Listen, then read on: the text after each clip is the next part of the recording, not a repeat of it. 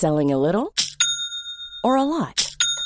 Shopify helps you do your thing however you cha-ching. Shopify is the global commerce platform that helps you sell at every stage of your business. From the launch your online shop stage to the first real life store stage, all the way to the did we just hit a million orders stage. Shopify is there to help you grow. Shopify helps you turn browsers into buyers with the internet's best converting checkout. 36% better on average compared to other leading commerce platforms because businesses that grow grow with Shopify. Get a $1 per month trial period at shopify.com/work. shopify.com/work. Mom deserves the best, and there's no better place to shop for Mother's Day than Whole Foods Market. They're your destination for unbeatable savings, from premium gifts to show-stopping flowers and irresistible desserts. Start by saving 33% with Prime on all body care and candles. Then get a 15-stem bunch of tulips for just $9.99 each with Prime. Round out Mom's menu with festive rosé, irresistible berry chantilly cake, and more special treats. Come celebrate Mother's Day at Whole Foods Market. I'm Sandra, and I'm just the professional your small business was looking for. But you didn't hire me because you didn't use LinkedIn jobs. LinkedIn has professionals you can't find anywhere else, including those who aren't actively looking for a new job but might be open to the perfect role, like me. In a given month, over 70% of LinkedIn users don't visit other leading job sites. So if you're not looking on LinkedIn, you'll miss out on great candidates like Sandra. Start hiring professionals like a professional. Post your free job on linkedin.com/people slash people today.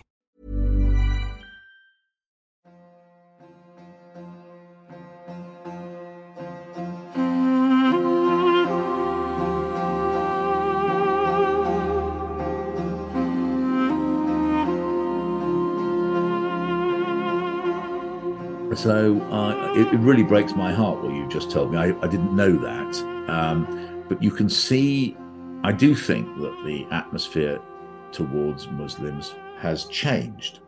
I think it is fair to say Muslims in Britain feel when it comes to the political and journalistic class, we have few friends. Most politicians, even those who are elected in large Muslim areas, are unwilling to act with fairness or represent our concerns. Instead, this establishment often foments naked animosity towards our faith and religious symbols and contributes to a hostile environment. The only consolation, we tell ourselves, is that things are worse in Europe. Yet we remain on edge, waiting for the next faux outrage that yet again maligns our community. My guest today, the journalist Peter Oborne, stands out as one of the few defenders of our community in the mainstream press. Over the past two decades, he has worked tirelessly to speak truth to power.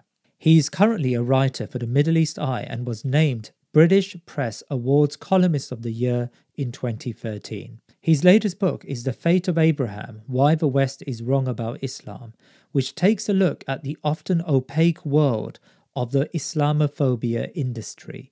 Importantly, Oborne is a conservative and until 2019 was a member of the Conservative Party until he resigned in disgust at the Boris Johnson leadership.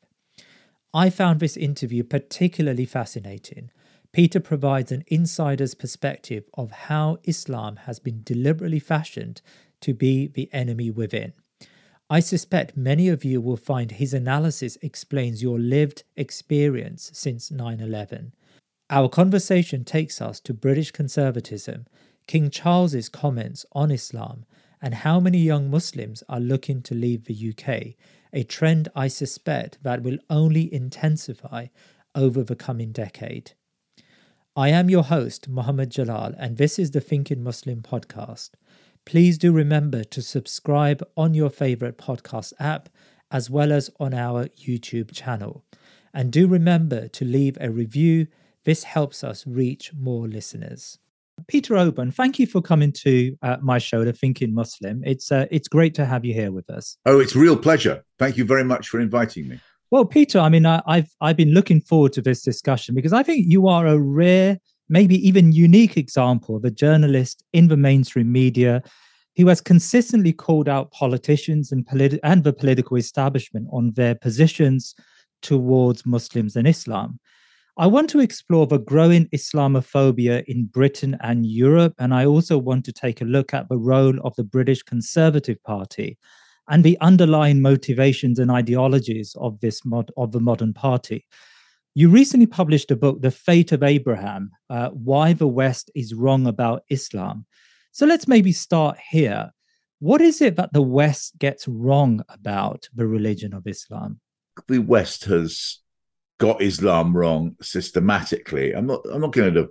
I'm sure Islam is, or Muslims, to say perhaps more properly, has has been wrong about the West as well. But you can trace a set of bogus, bigoted, and violent ideas relating to Islam, right from you know the Crusades, Pope Urban the second, sort of you know, kind of Islamo, Islamophobic sort of nonsense uh, in the 11th century, right up to you know the neoconservative um, tracts emerging from uh, Washington in the um, end of the ni- end of the 20th and start of the 21st century. Is, is, a very consistent the same tropes the same quite blinkered misunderstanding uh, of the teachings of the prophet and the and the nature of Islam? Is it a misunderstanding of Islam and when we think about the crusades and the way Islam was characterized and and the more recent uh, neoconservative movement can we put that down to ignorance, misunderstanding, or is there a a willful attitude to present Islam in uh, in the most extreme terms? Um, I would say that uh, when it comes to sophisticated people who ought to know uh, better, for instance, the United States um, intelligence operatives, politicians, academics, uh, and so forth, the same applies in Britain as well, that it, has to be regarded as a willful issue because all of the facts are, are available. And I one of one of the things I do in this uh, book is to show how uh, intellectuals and politicians and uh, media set about constructing a false discourse or a discourse about Muslims and about Islam in the West in the wake of 9 11, which was based on a series of uh, deliberate misapprehensions about the teaching uh, of the Prophet. In your book, you make reference to a secretive Home Office unit that draws on Cold War methods, along with a network of influential think tanks, some drawing on dubious American funding. Tell me about this network of Islamophobia you uncovered. I really looked very hard at the response in Western capitals to 9 11. 9 11 was a blessing uh, for the for, for, particularly for the United States, I think, in the sense that you can sh- you can show how there is a a kind of sympathy or common set of misapprehensions almost as if Al Qaeda and the neocons kind of needed each other. They they, they show the same um, false apprehension or false understanding of Islam as a violent uh, religion. They show the same uh, readiness to embrace violence, and they show the same hostility to democratic or representative institutions and the rule of law and they sort of mirror each other. Uh, uh, you know, six, you know, on either side of the Atlantic or six thousand miles away in Afghanistan and New York.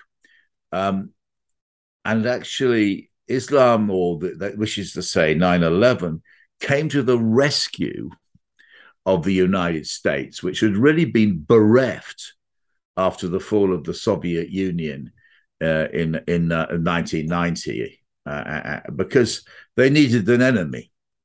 Uh, and 9/11 was curiously foreshadowed by the Huntington thesis about clash of civilizations, in which he um, said that Islam had bloody borders and predicted uh, predicted a great a set of um, how should one say wars or struggles against between Islam and the West, representing two counter countervailing and opposite forces. And of course, 9 11 came along and gave every excuse for the uh, United States to go to war. Now, the central argument of my book actually is that, as I think most people who have a, an understanding of this subject, is that actually there's much more in common between the three great monotheistic religions than we have um, against each other. That was not the analysis taken by the uh, think tanks and the politicians uh, and the officials and the media in the West. They set out to categorize, stigmatize, and turn uh, Islam in the West into the enemy within. Now, this was, they very self consciously modeled themselves and they went back to the early years after 1945 and the emergence of the uh, Cold War, when Western intellectuals and policymakers set out a structure which, in order to deal with what was a real menace, the menace of Soviet communism, and they did that by say, creating fake civil society movements and organizations, magazines, media, which, while appearing to be uh, socialist or pro on the left, were actually run by um, a, a, organs of the CIA or MI6 in Britain. Um, and they created, they divided between good communists, i.e., communists who were sympathetic to um, to the United States, and bad communists who had to be kind of combated. Um, it led to this sort of a series of neuroses, uh, of which the most uh, notorious, of course, is McCarthyism, where uh, you know any film producer or uh, politician in the United States who'd had any kind of sympathy on the left was stigmatized and persecuted, uh, and in some many cases driven out of the United States um, by uh, by the McCarthyites. We know that. Um there is now a state and a threat to or a challenge to America that comes from a state, China, rather than from non state actors like Al Qaeda or ISIS or a perceived threat from Islam. I mean, in your reading, do you think these think tanks and policy units have now moved beyond Islam, albeit with maybe a residue of Islamophobia persisting? I think uh, that's true uh, in the United States. And in fact, it was really interesting. Uh, about a year or maybe two years ago, the Henry Jackson Society, which was a keen um, Islamophobic organization, suddenly started to publish a series of tracts and um, uh, sort of policy position papers uh, denouncing China and identifying China as the new as the new enemy, which um, take a lot of pressure off of Muslims. On the other hand, in Europe, uh, where Europe has been obliged to following follow that agenda, but, nevertheless, the pressure on Muslims is is increasing still. It may be more relaxed in the United States. We're seeing the emergence of some very attractive Muslim politicians, um, but in the states, and Joe Biden is is uh, is is not much less inflammatory than Trump. But on the other hand, uh, in the in Europe, I, I, think the thing's getting darker and darker. Just think of the French elections. Macron has adopted the rhetoric rhetoric of the far right and the policies. Um, in Britain, I see um, Truss uh, as pushing through a whole series of almost of securitizing uh, Islam or Muslims in a way which intensifies what was already the situation. Um, and we see uh, the think tanks, policy exchange, putting out position papers, a new security architecture, um, an intensification of the prevent strategy. And so in Europe, I, am I'm, um, I'm very very um, gloomy at the moment. And why do you think that is? Is it uh, just narrow electoral advantage, Islam is is easy to to win votes off. Part of that is true. The uh, part of the strategy of the uh, conservative government, and I, I don't. Re- it is not conservative. Remember, in a traditional way, it's not. It's it's actually a far right government which has got the name conservative. It's actually in many ways a neocon government or, or a radical right government. The, the traditional conservatives have been, uh, you know, thinking of people like Ken Clarke, the former chancellor, uh, Dominic Grieve, the former attorney general, and people like that. They've been driven out of the party, and so it's been captured by uh, uh, the, by the far right and um, or the extreme right, and that has consequences. They are determined to wage a series of culture wars. Um, and we're already seeing this with the uh, so-called war on woke, um, which is really again inventing a series of imaginary uh, enemies. Um, uh, but one of those wars is is too tempting for them. I think is that uh, is that is that war on um, what you might say uh, politically active Muslims, um, people who take uh, Islam seriously, who try to bring it into public life. And I think what you I think what you can see, and there's been a lot of there have been several articles by people connected to policy exchange, David Cameron being the most, the former prime minister being the most uh, egregious in a piece in the in the in the Times. Uh, people connected with the Henry Jackson Society have been have been advocating um, um, a, a, new regime towards Muslims, and of course we have we're awaiting the Shawcross review, long delayed, um, and of, of, the prevent strategy. And he's not going to re- review it in the sense that you know you, he's addressing its faults. He seems to he seems to have made claim that he's just making it worse, um, and that's significant and troubling. You talk about an attempt to conflate uh, innocuous conservative Islamic practice with extremism. How is this done, and what lies behind this approach? Yeah, I have a chapter or two on this subject. It's very insidious and it involves the creation of a new kind of public language or discourse about Muslims. We, uh, I trace the invention or the reclassification uh, or reinvention of certain words like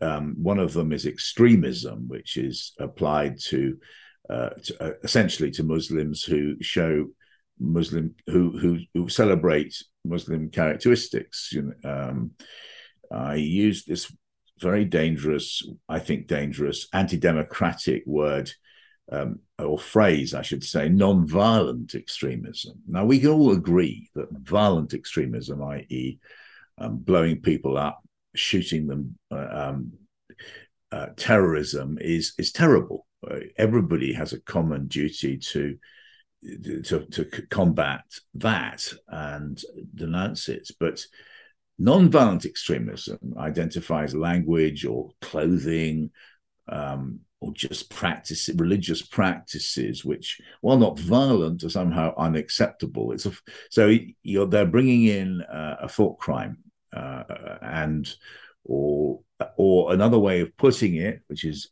i think which i'm still brooding on is that they are attacking religious liberty. I mean, Muslims have a all people. I'm not talking about Muslims. Any we all have uh, a right to celebrate our religious or non-religious beliefs. You know, I'm an Anglican. You know, we go to church. We we there are certain. Uh, you know, we put on robes. We um, we do also. You know, we have all kinds of traditions which are bound up with the state. Catholics. Uh, you know, there's no Catholic priests who are women, by the way. You don't read about that uh, because nobody really wants to, no politician ever wants to offend the Catholic vote, but you can go after Muslims who, who, um, have mores or customs which do not fit well with modern secular liberal uh, society. They're a very safe uh, target. So the concept of nonviolent extremism has been invented um, then you have the concept of radicalization.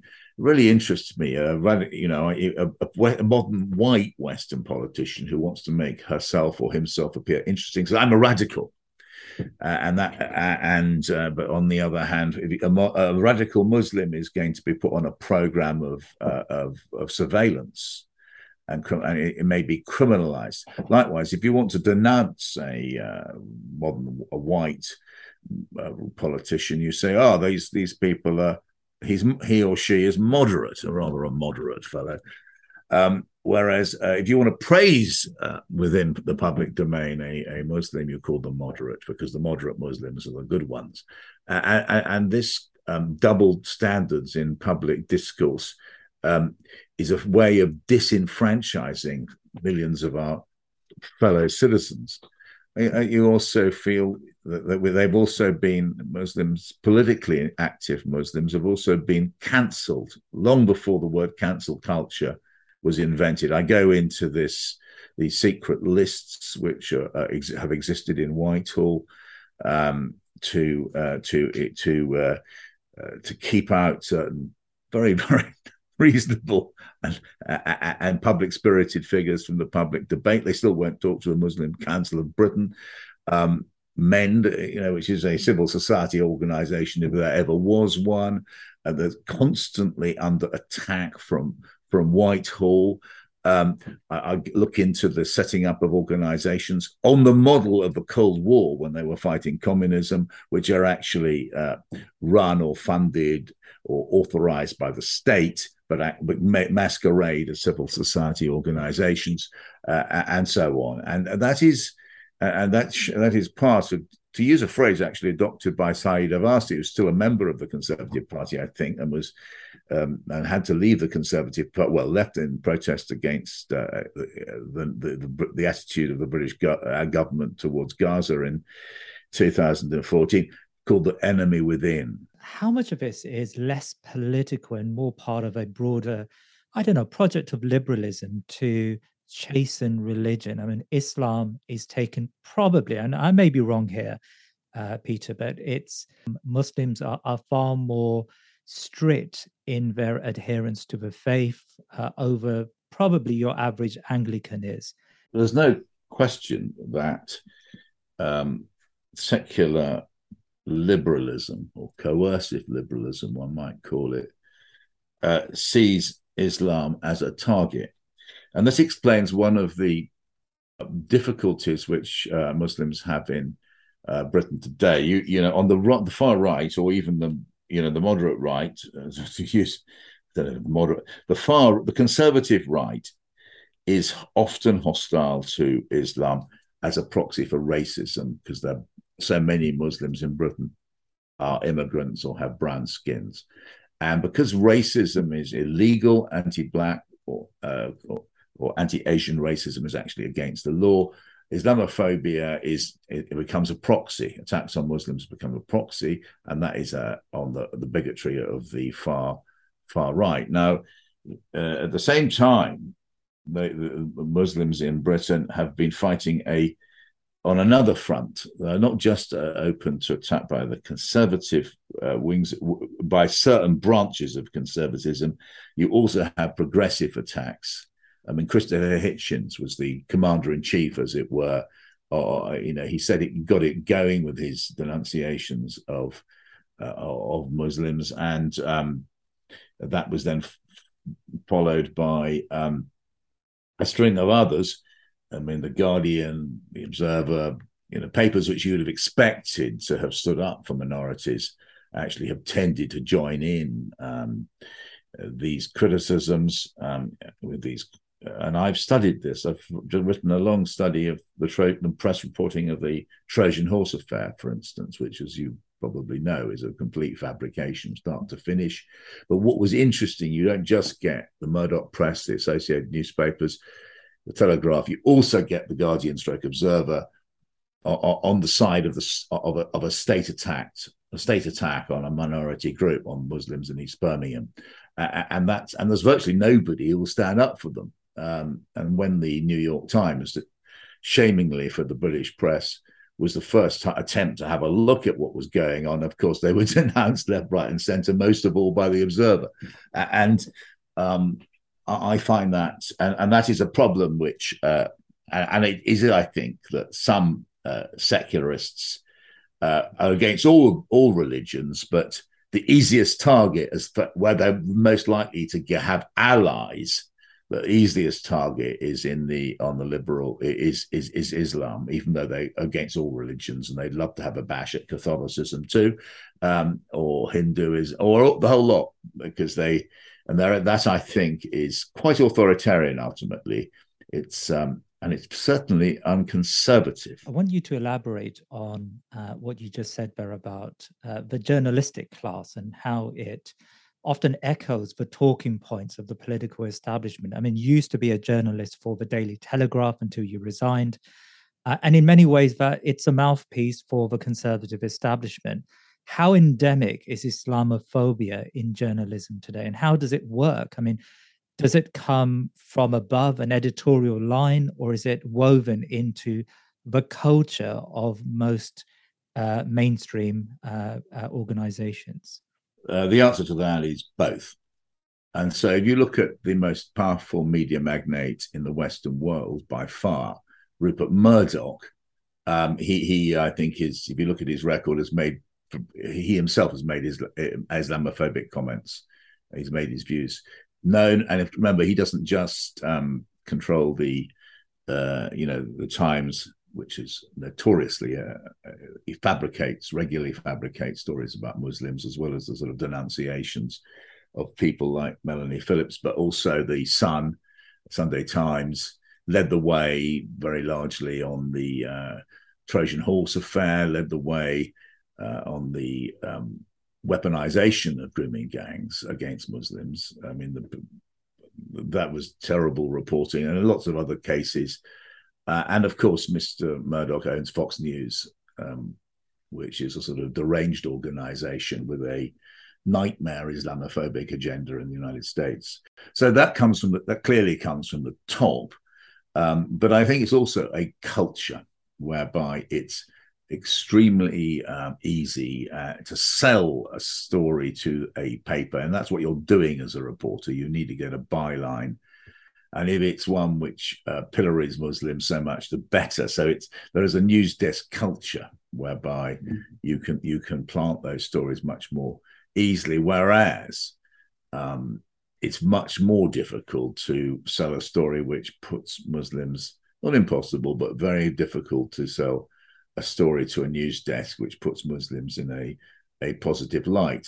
Equally, they won't report, they won't correct false stories. I mean, Trojan Horse, classic case in point, when the case against the teachers uh, fell, that collapsed. Um, you know, that was scarcely reported uh, when the various reports came out, which showed there hadn't been a conspiracy, ignored very largely. Uh, and so it's a very one sided, uh, and I've spent.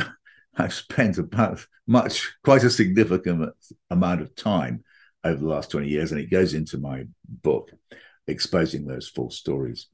You made reference there to the Trojan horse affair, but I mean, one can read that as a, a multi layered collusion. Um, the judiciary, Ofsted, independent layers of, of the British establishment, in a sense, colluded yeah. to deny a voice for these teachers and for those who, who were calling out this letter to be to be a fake. I mean, you know, is it as as pervasive as that? You're going through that. I mean, Ofsted was just pathetic, and so the, a, a few year, months before the attack was uh, was launched on Trojan Horse, you know, the Ofsted had given glowing reviews to the Trojan, the so-called Trojan Horse schools. Yeah, and uh, and it changes on it, it changes it on a sixpence, um, and it was clearly but that the, the judgment one must make without having looked at the case of Ofsted really carefully is that they came under political pressure and they gave in. Um, the judiciary, well, at least the tribunal collapsed I mean, there was, um, uh, uh, there was. Uh, so I, I, I think in the end, it's hard to say the rule of law failed. It seems to have uh, eventually uh, worked. I do think one thing that greatly annoys me about it is the British media was a disaster. I mean, John John Holmwood uh, wrote a book quite shortly after the Trojan horse affair blew up, which proved beyond any question of doubt that the whole thing was a fabrication. And I find it difficult, but it's true. Not one review of that book appeared in a British newspaper, a mainstream British newspaper. He's, I, I think I'm right in saying you might have to check with him. He's never been invited on the BBC. One of the problems is the BBC is up to its neck in this. Uh, they, the BBC has a pro, has the corrections program, which looks at the whole idea is to look at false media narratives and expose them. Uh, in the, when the corrections program came to look at Trojan Horse, a they didn't interview John Holmwood, Professor Holmwood, and b they they, re, they, they reinforced some of the uh, Islamophobic narratives. They picked up some piece of, of what appears to be a piece of hearsay, which was never substantiated, put into the Telegraph by uh, Andrew Gilligan, who is one of the most, who's published a number of stories he's had to retract about Muslims. And they actually put it back into the public domain. Um, eh, the corrections did with no. I, I, wrote to the BBC and asked them to explain what was going on and got a completely unsatisfactory answer. Uh, and so it's not simply the the militant right, what you might call the militant uh, Islamophobic right wing press. You have the, um, the, the, the progressive press, and you have mainstream media organisations uh, like, uh, above all, uh, the BBC, all embarked on a common enterprise to misrepresent British Muslims. And you were very critical, I remember, of Tony Blair especially over the Iraq war. And, and I think you wrote a book at the time about political lying and and and the way by which the uh, the new political class uh, actively lied as as a means to uh, to misrepresent its its agenda in, in the public eye. I mean, how did the Iraq war inform your thinking about how the Muslim community, or, or at least Islam internationally, was treated uh, by the political and journalistic establishments? Um, for me, for me personally, um, the Iraq War was a, a, a, career turning point and a personal turning point because I had up to that moment, I was a very, I am, I would still define myself as a Burkean conservative. Uh, and actually, much of my criticism um, of the current government and of the sometimes of the Labour positions comes as a from a position of Burkean conservatism, a defence of uh, of religious liberty, uh, a, uh, a, uh, um, a, sort of a defence of multiculturalism, uh, an understanding that you don't have to enforce, as the French Revolution, which Burke did, which Burke hated so much and predicted um, would go wrong, um, a, a, kind of coercive single view on any matter um, sort of a, a, kind of tolerance Burke allowed, which I think we are losing. But what went wrong in the in the well, well I, when I came to examine the Iraq War, what you saw there was a, a sort of dogmatic liberalism, a refusal to understand other points of view, and among the promoters of the Gulf of the Iraq invasion, a kind of often a sort of empty, ignorant, bigoted contempt for not just for Islam, but for brown people, for foreign, you know, for what other countries and the way they choose to run themselves. And it set me on, and I want, and the British state had been complicit in this. And I find it deeply, I find it very hard to believe that the British intelligence services have been party to fabricating false information about weapons of mass destruction to justify what was an illegal war. And after that, I, I having been a pretty loyal, a loyal to British government's conservative journalist, uh, I slowly set out on a different uh, personal direction, and that is what has led uh, led well it eventually led to the, my the book I published this year. I mean, it was why I set about making it. I sort of did it quite consciously. I've, I've got to re, I've got to re-examine everything I believe. Well, let's turn to the Conservative Party and conservative ideology. Now, are you at risk of romanticizing uh, past conservative thinking? Um, I mean, the party, at least in my reading, has always been quite reluctant to embrace multiculturalism, and traditional conservatism believes in monocultural societies as a, as a form of order.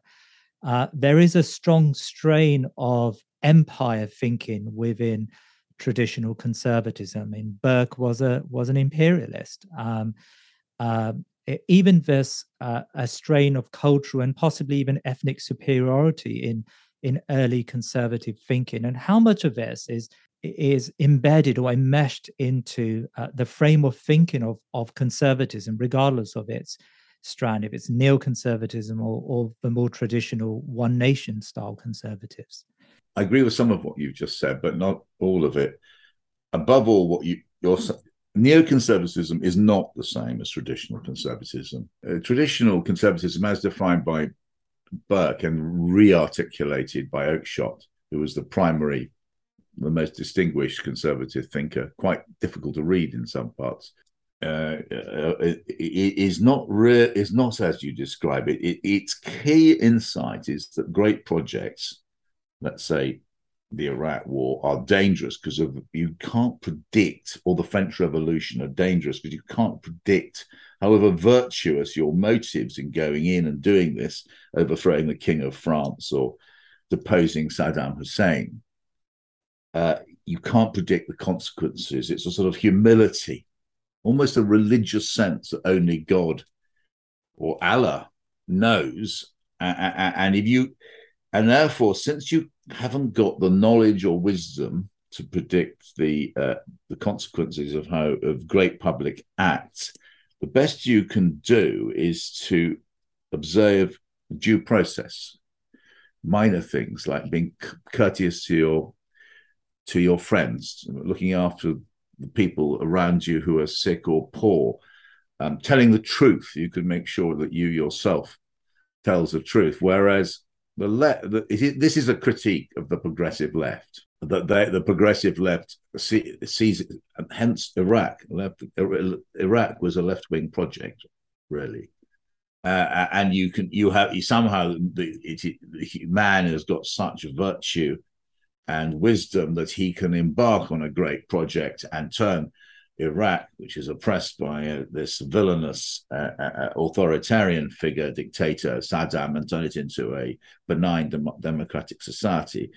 That but and and because that vision is so virtuous, you are justified to make it happen in lying, cheating, torturing, killing, etc. Because the end justifies the means, and that's a left-wing analysis. The Tory, the right-wing analysis is the opposite. That's one answer to your question, or I say right-wing, the conservative analysis. The other answer is is much is a much more complicated answer to the Conservatives' association with imperialism, which of course exists. And of course, there were terrible crimes committed under imperialism. It does not, empire is the opposite in many ways of nationalism. There's a really good essay published two months ago in a conservative website. I don't know if you've come across it. My, I don't know who he, I've never met him before. Janjil Rashid. Uh, he, um, he, he, he trans, he, he makes this rather brilliant point, to my way of thinking, uh, that the, the late Queen and her conceptions of empire and later Commonwealth were the opposite of nationalism.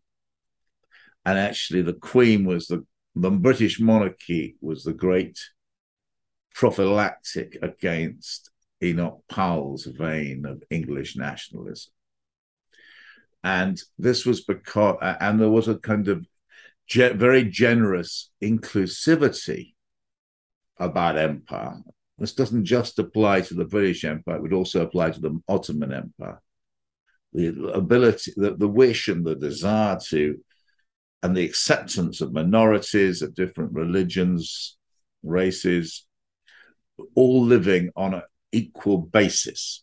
Hence the British Nationality Act of 1948, which give, gave Commonwealth members the equal rights of British citizens as British as British citizens. We do have an ethno nationalist, something quite close and dangerously close to, to a, a, a, nationalist government now in Britain under Truss, which is why she and Johnson were so, although they pretended to be fond of the Queen, uh, Johnson lied to the Queen. Remember, um, and Truss is now trying to exploit the monarchy, the new king, by going on his tour of the nations with him, and so on, weaponizing the monarchy for political purposes. It won't survive if they if that is allowed to happen. Is that a coherent answer? I hope uh, it's a very coherent answer. Yes, and and I am interested in in how you represent Liz Truss. I know Boris Johnson cynically used Islam and Muslims as a means to stoke his culture wars. But you wrote recently in, in your Middle East Eye piece that Truss presides over a virulently Islamophobic party and contributes uh, to that effort. I mean, how much do you believe she has bought into this narrative, or is this a, a phase that the party will would inevitably move beyond now that they've seen the back of Boris Johnson, or have they seen the back of Boris Johnson? That's another question. I think we can be certain that Truss is herself entirely empty right? She she she is uh, yes. She has been an anti-monarchist. Now she claims to be a monarchist. She was pro-European. Now she's anti-European. She was um, Lib Dem. Now she's Tory. What you see here is a not unusual. Is a purely a pure opportunist, uh, and she's hiked us in order to become Tory leader.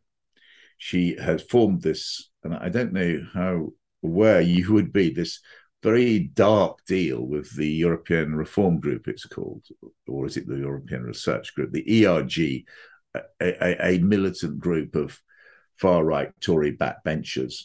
Um, and she she went to meet them and convinced them that she offered uh, the best hope for the uh, for their agenda, and that's how she became won the Tory leadership, and that's how she became uh, prime minister. So, so she's hiked herself into a very uh, far right. And I think I, I use people might criticize that term far right. The, the Conservative Party has become something else. It is not the pragmatic uh, uh, British Conservative Party, which we which governed Britain in many ways for 200 years. It's become a narrow factional English party, hostile to the idea of Britain it may be that she can mutate.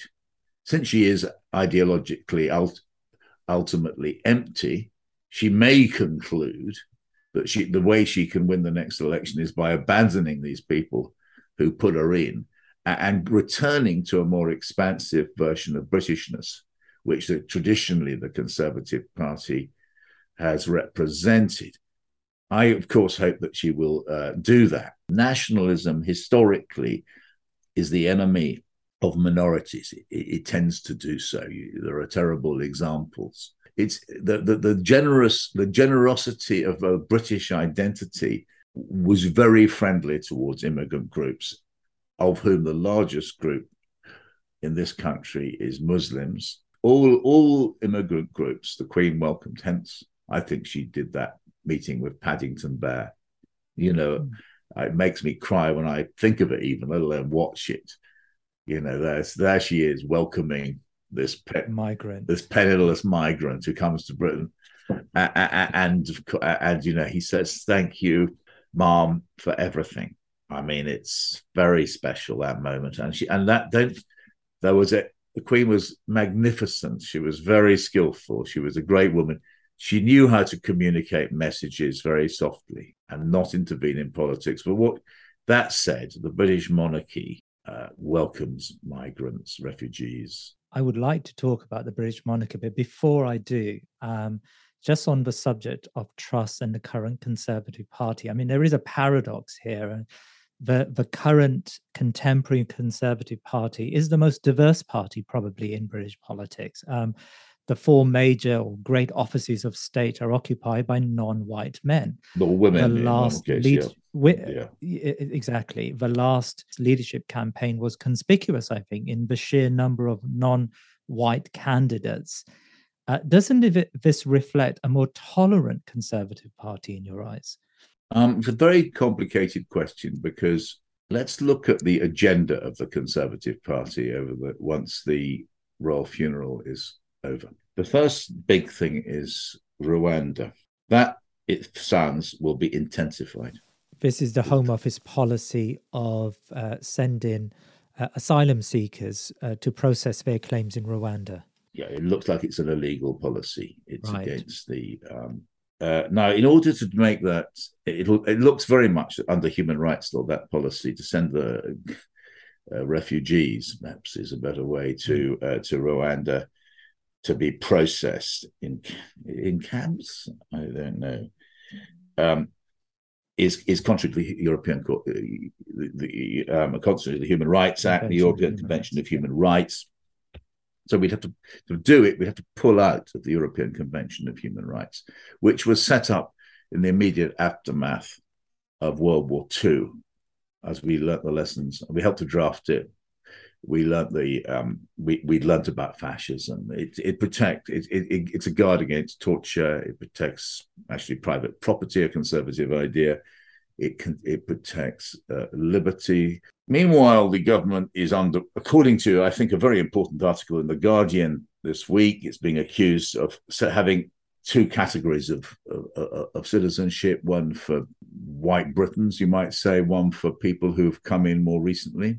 Very, very um, powerful allegations, which I haven't fully studied, but you can see there's an attack on British citizenship for all. Then we have um, uh, the Shawcross report, which I talked about earlier, into Muslims and the intensive what looks like being the intensification of a program of surveillance of Muslim citizens and so forth. Now, this is the most right wing government Britain has probably ever had. Now we uh, and it's the most hostile to immigrants.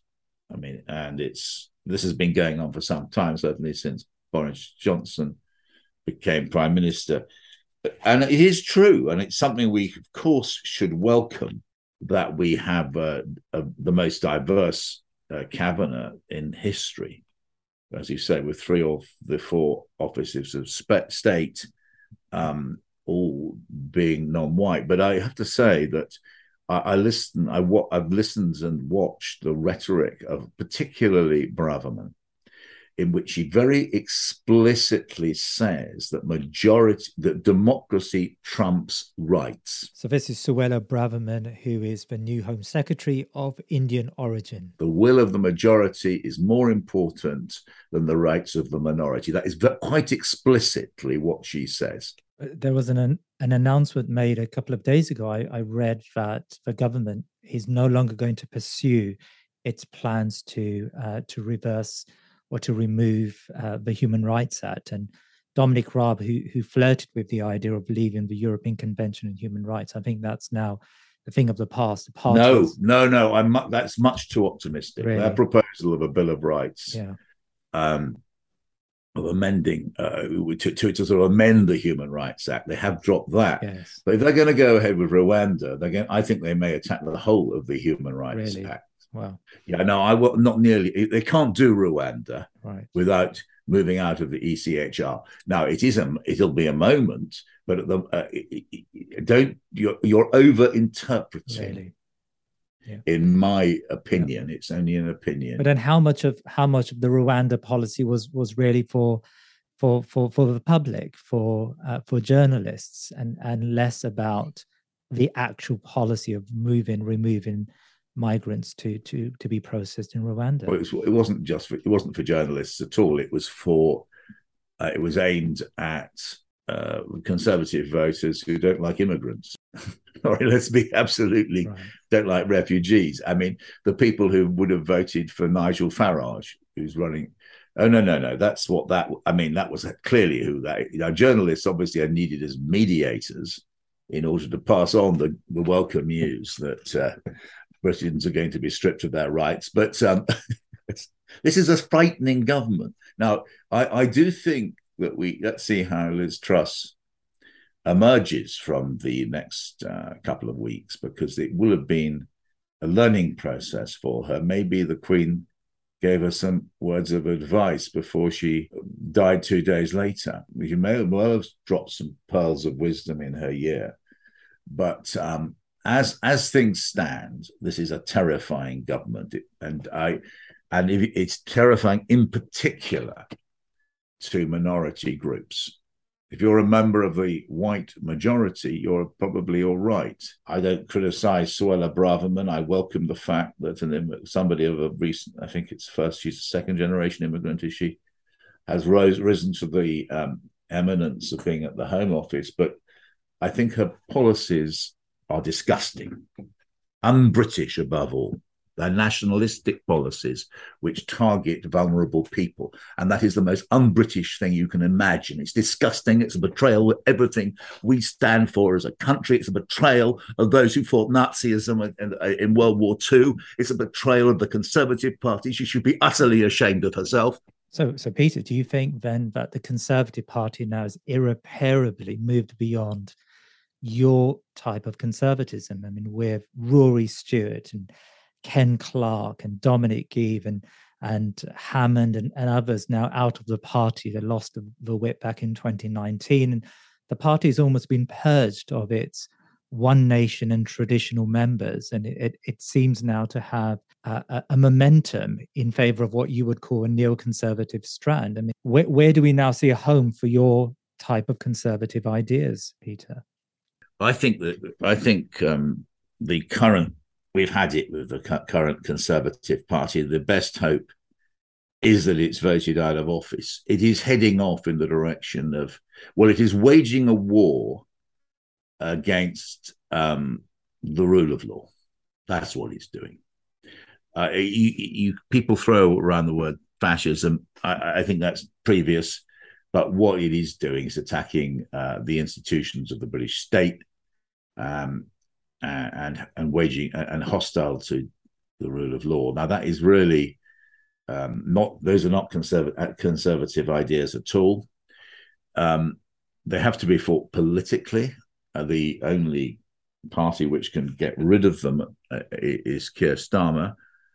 It's Labour. I have all sorts of reservations about Starmer, but I you, you you've got to in this in these very very dangerous circumstances. Uh, I think you'd have to support uh, Starmer, who is not nearly outspoken enough on these issues, by the way. Well, let's let's move on and talk about your thoughts on on King Charles. Um, you recently wrote a piece with my friend Imran Mulla, um, uh, and you argued that he is the most Islamophile king Britain has probably ever seen, uh, citing his very positive remarks and sympathetic remarks towards Islam. Tell me more about King Charles and his his perspectives on Islam, and, and whether you feel uh, this will impact uh, the current conservative policy towards Islam. I must say, uh, Imran Mulla was um, it was his idea that piece, and um, mm-hmm. I think it's I was it illuminated me enormously trying uh, to write it because it it showed how long-standing the prince of the Prince of Wales, now King, interest in Islam was, um, and how real actually uh, Khan uh, in response to the piece, who's the Financial Times economics uh, correspondent, recalled he went to her university uh, 10 years ago and it became clear to her that he knew, in her words, far more about Sufism. Uh, I.e., it's not just a public show, far more about Sufism than she did. So it's not, it, it is a real, real intense engagement with um, all kinds of strands of Islam. Obviously, he's traveled widely and been criticized for it across the Gulf, but he's also engaged engaged with Sufism, traditionalism, um, and it's part of and he and he defends Islam as being part of the uh, the British tradition, and not as the current government does, uh, with it constantly uh, invidiously marginalizing uh, our Muslim citizens. So he he it's his knowledge and his sympathy which sets him sets him off. Uh, sets really not doesn't doesn't uh, differentiate him from his late mother, although I don't think she ever um, ever got interested. she was more interested in horses, you know, whereas I think that Charles had a genuine intellectual interest in Islam. But it it, it is remarkable, therefore, that we have a a, a king who, who comes into um, do kings uh, enter office? What do they do? Who uh, ascends the throne with with that kind of background? I wonder. I mean, certainly there's there's been a uh, you know a lot of discussion in the Muslim community about King Charles, and there've been a number of videos. And your article has been doing the rounds on WhatsApp in, in various groups, so that that's uh, that's really positive. But can I can I suggest that maybe I mean I, I suspect you know King Charles does have a sincere uh, approach towards Islam and it's a long-standing you know um, reading of of of of Islam and religion in, in general. But are we in danger of decontextualizing uh, his otherwise positive comments? I mean, since the Arab Spring began in 2011, he's held something like 95 meetings with eight pretty repressive Arab monarchies and has played a key role in promoting um, UK arms exports. Uh, according to one figure I read, 14.5 billion pounds of of UK arms exports have been done since uh, the Arab Spring. These regimes are notorious in their attitude towards the Muslim masses, and, and many of them uh, do not accept dissent and do not take dissent very kindly. Uh, how do we square that circle? How do we place mm. King Charles as someone who has a, a, a, a a love for uh, for for study and, and the study of Islam and Sufism, uh, but King Charles as a as a soft power actor on behalf of the British state. By the way, I completely agree with your analysis of what's happened since the uh, Arab Spring, the Western, um, not just Britain, of course, the Western uh, alliances with a series of uh, dictators repressing, generally speaking, um, legitimate uh, strands of political Islam um, with the uh, aided and abetted by the British state. Catherine Mayer, in her autobiography of the Prince, published in, I think, then Prince, published in 2016, revealed that he was um, refusing anymore to get involved in arms deals. That's been confirmed also in uh, another authorized book by Robert Jobson about the uh, king uh, published three years ago. And this happened apparently, reportedly, in 2015. I, I by the way, I'm relying on other sources, um, not me. I haven't, which was the eve of the criminal, I mean, the Saudi attack on Yemen and the and BAE Systems, which is quoted in quite a lot of the articles against Charles. Um, and I think the British involvement in the Iraq uh, sorry, in the Yemeni business is is shocking and terrible, actually, um, and one of the worst episodes in our entire history. I'm not defending his entire record. I can see that he was used as an instrument of of soft power, but I can also see that as a man of deep, rather, he does agonize about things. It's very visible. You can just see his face, and you can see how much he does.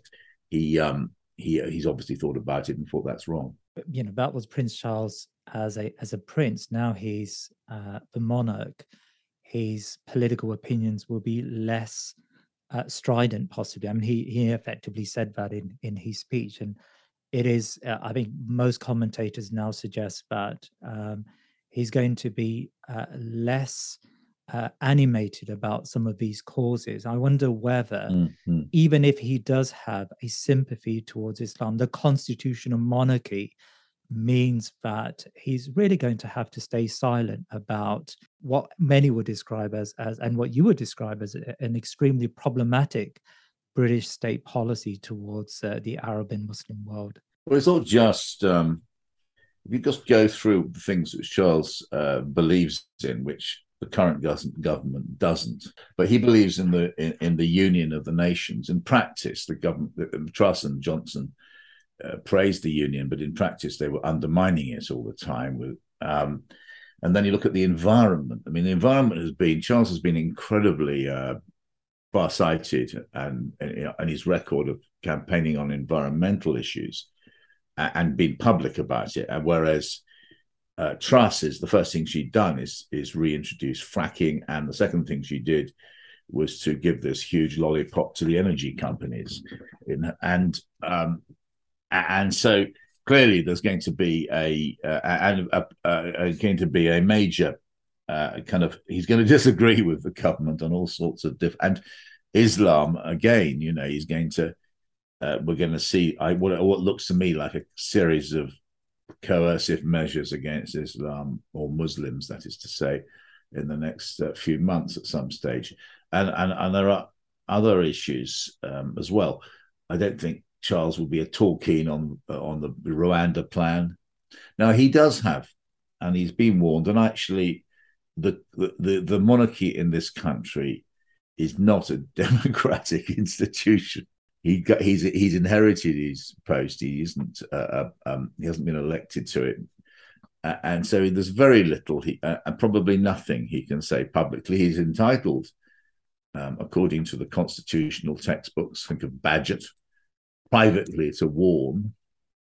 Um, and I'm sure, as he did Prince Charles against the Iraq War, report as one reads in the books. Um, uh, but he uh, he not much more than that. He can set a tone.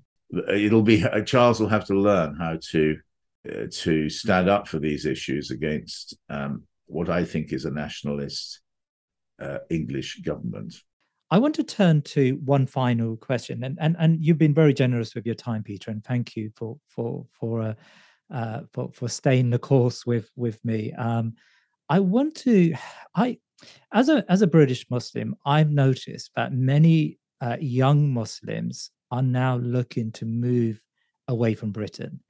Uh, it's probably not as as um, stark as as it is in Europe. In France, there is an exodus of of North Africans, Muslims who who feel persecuted by the state, but there is a sizable minority, let's say, of, of young Muslims who who wish to to live a life elsewhere, whether it's in a another European state or, or most more likely in in uh, a Muslim uh, state. I mean, I've I've uh, I was in Turkey for a number of months um, last year, and I found that uh, there were uh, uh, there was a substantial trickle of, of of families who are now moving to Istanbul from London, and these are second, third generation Muslims. They're not they're not migrants, but they've they've decided to uh, to to start a new life in in Istanbul. I mean, there's a question in there somewhere, but what's your feeling about that? I mean, you know, do you find that a justifiable move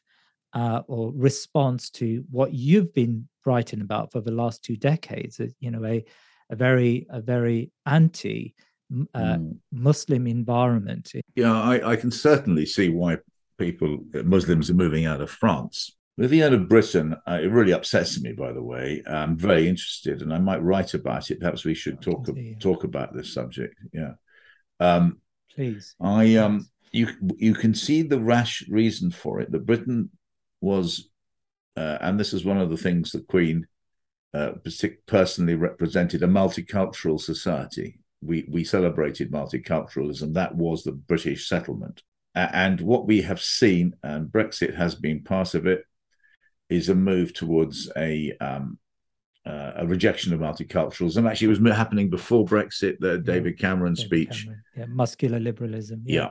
yeah. And and and he was captured really by the American think tanks. I think that maybe you remember he he started off as Tory leader, by going to live with a, a, a Muslim family um, and saying how much we had to learn from Islam. But then he he he he he learns he seemed to change his mind. So uh, it, it, really breaks my heart what you just told me. I, I didn't know that, um, but you can see. I do think that the atmosphere towards Muslims, think of the prevent strategy, has changed. And I would say, by the way, prevent is is the one policy that has resonated in, in the Muslim community. And mm. those people I spoke to in Istanbul, they they all cited prevent as as mm. one major reason why they just didn't feel comfortable um, in in Britain. And I tell you what, we must write a piece. I must write a piece about this. Yeah, I think it's... so. Uh, we'll, we'll, uh, when we um, stay in touch on this, please, yeah. uh, and let's uh, let's uh, write a major piece. Uh, the um, but I hope, look, there's a, there's a struggle ahead. Um, this particular government has got at most, well, he has to have called an election by January 2025 at the latest. A lot is going to happen before then. Uh, and I hope that Britain does not turn into a sort of um, a, a, sort of uh, homogenous uh, ethnic state uh, uh, too fast, and we have to start. We must resist this, and it is a major campaign. I hope that Labour can be convinced uh, to uh, come out against the prevent strategy. I haven't seen it doing so so far, have you? No, I haven't. I mean, if, if anything, Angela Rayner made that really horrible statement about shooting first and then asking questions later when it comes to terrorism or terrorist suspects, um, you know, which, which really didn't play very well in the Muslim community. I mean, I, I don't know. I mean, maybe it's a cynic in me, but the feeling after Corbyn regardless of his politics and where he stands. I mean, the feeling after Corbyn is that the Labour Party shares mm. much of the uh, the maybe not the virulent Islamophobia, but much of the uh, the tendencies of, especially when it comes to securitization, those policies of the Conservatives are shared probably by the, the current Labour Party. Yeah, I, I yeah, the, the the defeat of Corbynism has got all kinds of consequences uh, and it may just be a Starmer judges that as he seeks to uh, get rid of this conservative government, he got to make certain compromises or or concessions to a right wing opinion. Yeah, I mean that's a that's a worry I think for, for lots of Muslims. And uh, maybe as a, as a final point, I mean I think certainly writing about what I think is is a substantial move, I mean, I think it, it's really mainly amongst uh, younger Muslims who are now looking to move beyond uh, the UK, and maybe that's just part of life, and and they want to work elsewhere. But but my my anecdotal discussions with them, they would cite policies like prevent and and sort of an agenda where uh, they feel the lives of of themselves and their kids, and they no longer feel comfortable um, in in you know even in in in communities like Luton or Waltham Forest, where there are large numbers of Muslims, uh, there is a feeling that the the hand of the state uh, is on our shoulders. It really it's very upsetting and it's uh, uh very profound what you're just saying, and um, let's hope we can change the atmosphere back. Well, Peter Oborne, thank you for your time today. It's really been a, a fascinating discussion and, and quite a wide ranging discussion. I really appreciate. Mm your time with us today. Thank you very much indeed. I really enjoyed talking to you, and let's talk again. And remember to keep let's let, let's talk again about and, and write something about the about the way that Muslims being driven out of Britain by the by prevent and other anti-Muslim measures.